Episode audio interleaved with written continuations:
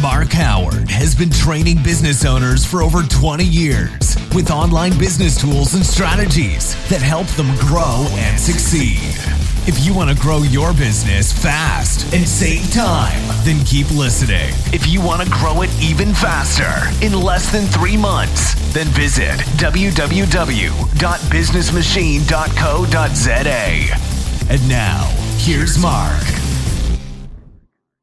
Hey, this is Mark Allen from The Business Machine, and I'd like to talk to you today about a trend that I've seen coming more and more out on the internet. It's websites for professional trades. Now, before I go any further on this podcast, I'm not slagging off any sites that do this. I'm not slagging off any particular companies that do this. I just want to make sure that if you're a tradesperson, that you fully actually understand what you're buying into, because the deals look really, really good. I'll be honest with you, they look very, very competitive. But there's the old saying, if you buy cheap, you get cheap, okay? So this really is more about what you need to know before you decide to go down this route. Now, they make a lot of claims on these sites about the websites they make, that you get basically a website for £350, and then you're going to get a monthly fee of about £20. Like I said, it sounds like a fantastic deal. And I'm not going to go into the difference between a £350 website and a £3,000 website, because there is a massive difference between the two. But if you're looking to buy into one of these and you're a tradesperson, let me just take you through a couple of the pitfalls that you need to be aware of before you start going down the route. They're going to start off with the design work around these sites. The designs are all templated for quick installs. I mean, for £300, what do you expect? They're not unique in any way. And what these companies do is they just make some minor changes to the colouring to match your brand. That's pretty much it. So each site pretty much looks similar. They may have about 4 or 5 different types of templates or themes that they're using, but overall they're the same.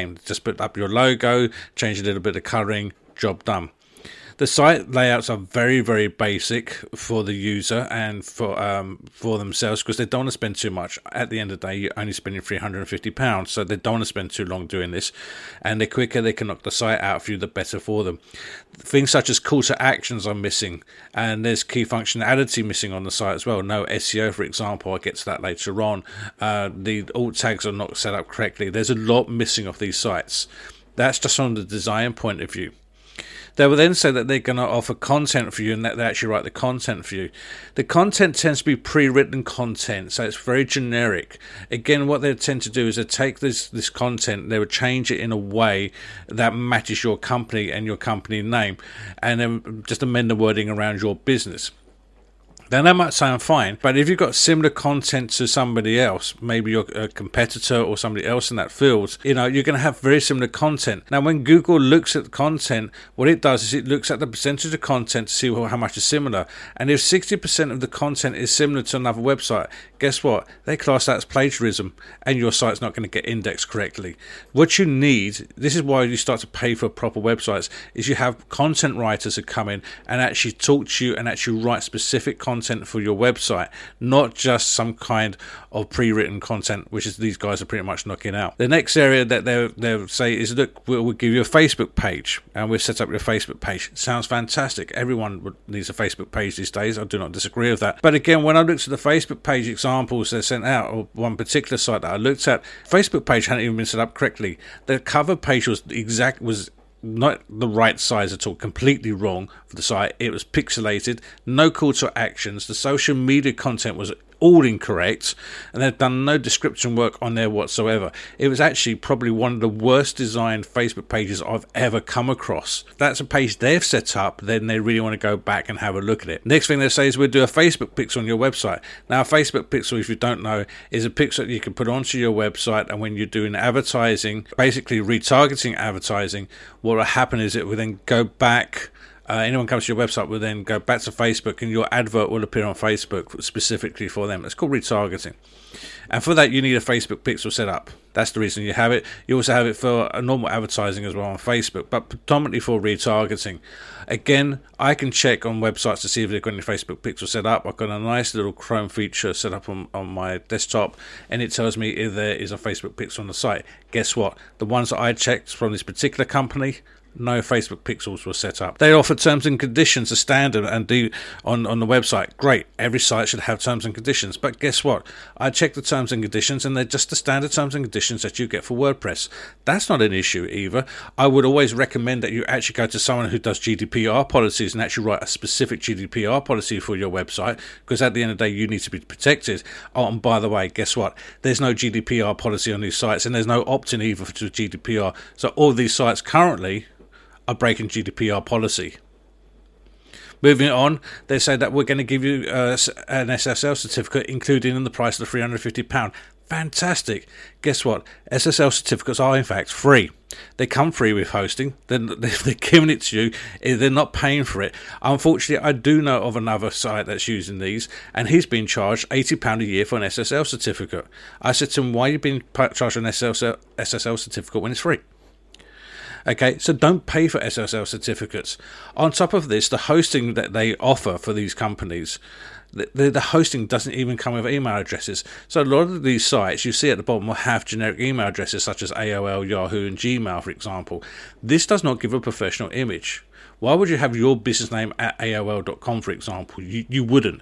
You want, sales at yourbusinessname.com or .co.uk. This is a standard feature on hosting. This is why, again, you do not go for systems such as this. Then they claim that the pages are optimized for SEO. Guess what? They're not. Sorry, I checked in the back end on 3 of their sites. None of them have had the SEO done. None of them have been optimized correctly.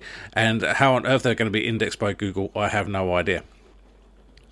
They have a reviews page. Everyone should be doing reviews on their websites, preferably video, but it's not always possible. But they've got a reviews page. Fantastic, thumbs up.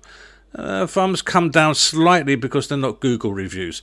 Google reviews are much better for Google optimization for obvious reasons, but guess what? These reviews are actually their own system. It's their own review system that they are using. You're being tied into their review system. Everything they're doing is tying you into their platform all the way through. You don't need that. It's not going to help you in any way, shape or form, other than it's nice for people to look at when it comes to the website. What you want is Google reviews that are connected to your Google business page. Ironically, they'll set up your Google business page as well. So why they're not inserting your Google business page reviews into the website is beyond me. And finally, this is the big thing that they'll turn around and say is, but from the website, every time you get an inquiry, we're going to send you text alerts. My question, why? Let's put this scenario in place. You're at a customer's place right now. You might be a plumber, you might be an electrician, you might be an installer. It doesn't matter what it is. You're working at your client's place, sorting out their problem, and you get a text alert on your phone. Do you stop work to have a look at that text alert just because something's come from your website? I hope not, if you're a professional. Anything that comes through your website will go through a form, and you can pick that up on an email later on. You do not need a text alert system in place. I don't know if these people are charging these guys for this, but maybe, maybe not. It's a nice to have, but it's not actually going to add any value to your business in one way, shape or form. Interestingly enough, when I checked on their site, there's some of their testimonials from people. Someone actually said, oh yes, since I've had this website done, I've been getting between 1 or 2 inquiries through the website a month. 1 or 2 inquiries, you've got a problem. You should be getting at least 1 and 2 inquiries a day, not a month. Okay, I'm not saying that these systems are bad. If you're on a limited budget, and for £350, it gets you going. But I promise you now, you're going to be tied into their system, their platform. And if you need to move or something goes wrong later on, then guess what? That platform is going to be very, very difficult. You're going to have the whole site rebuilt. One last thing that I will pick up on, which I did pick up on their system, is that they say they do daily backups of the website, which I absolutely applaud. Everybody gets backups done. And you see, it's one of the things I push very, very hard with customers and people alike. The thing is, I can almost guarantee that the backups they're doing are actually on their own server where the websites are. So if anything goes wrong on that server and that server goes down and you've lost your website, guess what? You've also lost the backups.